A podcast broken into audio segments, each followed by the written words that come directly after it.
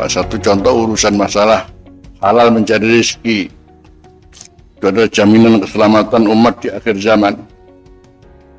Tapi karena nikmat Masya Allah semuanya dibuka oleh Allah. Semuanya dapat duit semua. Akhirnya uang tak mikir apa?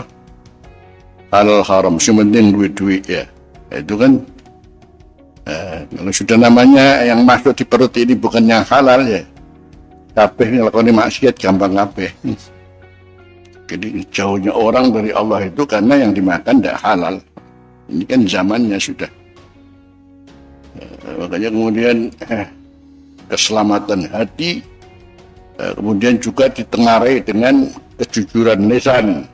Itu kalau kita mendapatkan orang terjadi selamat hatinya eh, kolban salimah dan lisannya yang jujur itu adalah tanda keselamatan.